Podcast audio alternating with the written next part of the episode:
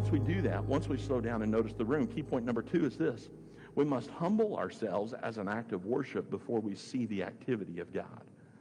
We have to humble ourselves as an act of worship before we see the activity of God. Let's look at verses 9 and 10 again. Verse 9. And in a window sat a certain young man named Eutychus, who was sinking into a deep sleep. He was overcome by sleep.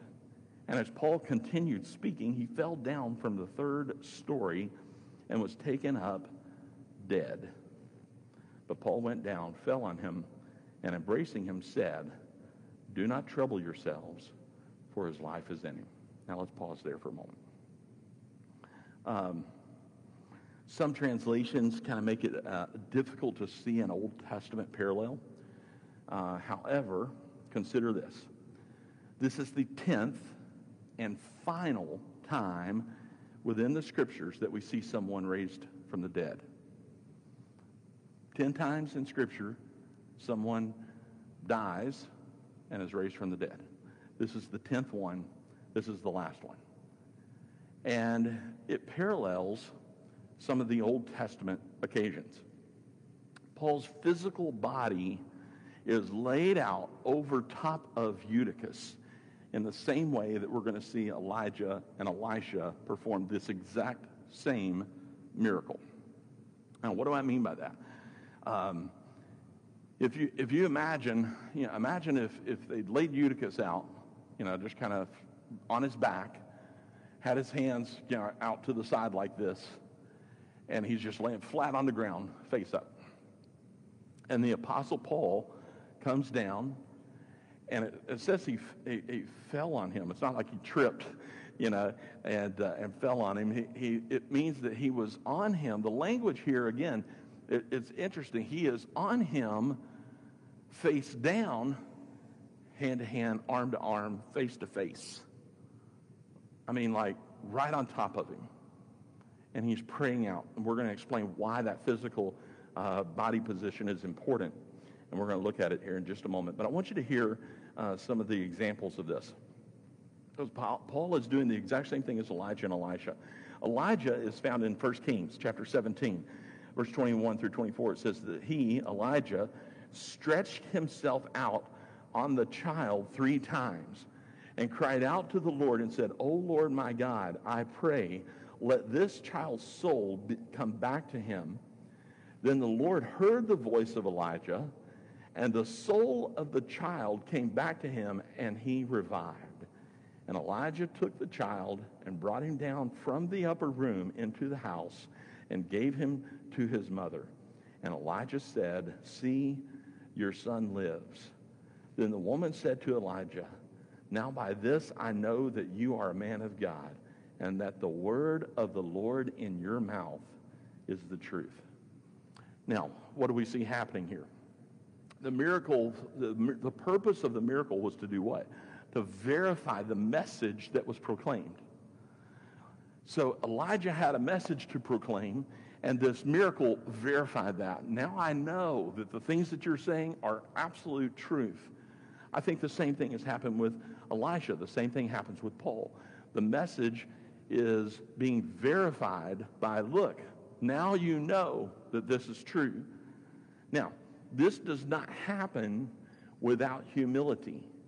It doesn't happen without the humility of Elijah. It doesn't happen without the humility of Paul. Both were humble in their approach, and both were humble in their obedience to God. Now, Elisha does the exact same posture. We find this one in 2 Kings. 2 Kings chapter 4, uh, verse 34 and 35. And he, this is Elisha, went up and lay on the child, mouth on his mouth, eyes to his eyes, hands to his hands. He stretched himself out on the child, and the flesh of the child became warm. He returned and walked back and forth in the house and again went up and stretched himself, himself out on him. Then the child sneezed seven times and the child opened his eyes.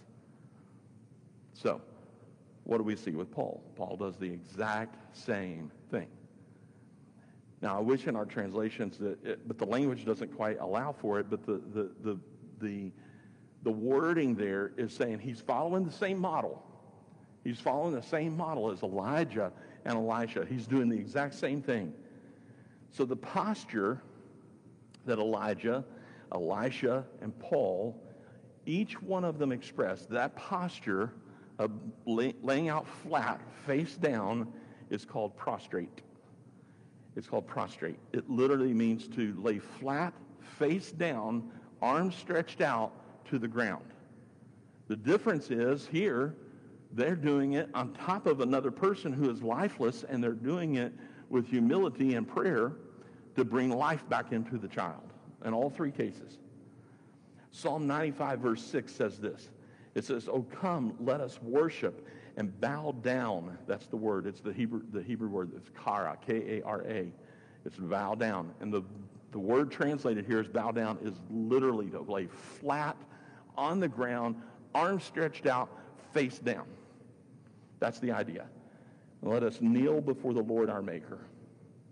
So, in other words, Psalm, Psalm 95, 6 could be translated this way.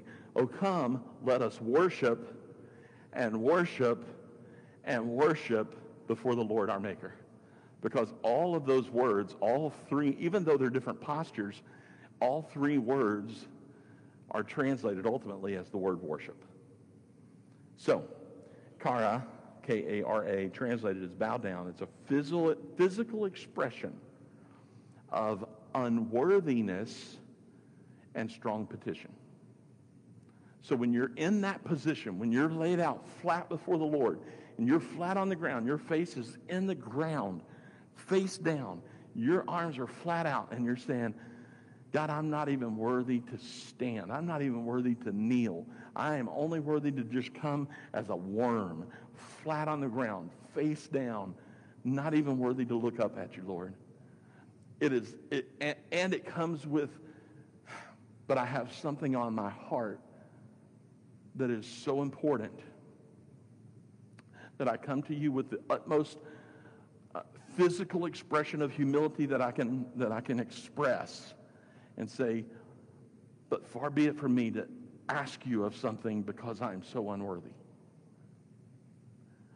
Elijah, Elisha, and Paul all did what? Laid out prostrate before the Lord. Said, God, I come to you with all the humility that I can muster because, God, this child needs to live. And he cries out, says, Lord, hear my prayer. Hear me. Hear me. Now, if we're not careful, we can rush through that passage and we just think that Paul went down and picked him up and hugged him and said, Oh, you're going to be okay. The, the child, Eutychus, died. Paul goes down in humility prostrate before the Lord and cries out and says, God, we are unworthy to ask you of anything. But this is extremely important, Lord. And the Lord heard his prayer. We see this, this same idea found throughout Scripture of being just flat out before the Lord. Joshua, in Joshua 7, listen to this. Joshua fell to the earth on his face before the ark of the Lord until evening because of his desire to win the battle. By the way, when Jesus healed the 10 lepers and only one returned to give thanks, did you know that the one returned, listen to this, fell down on his face at Jesus' feet giving him thanks.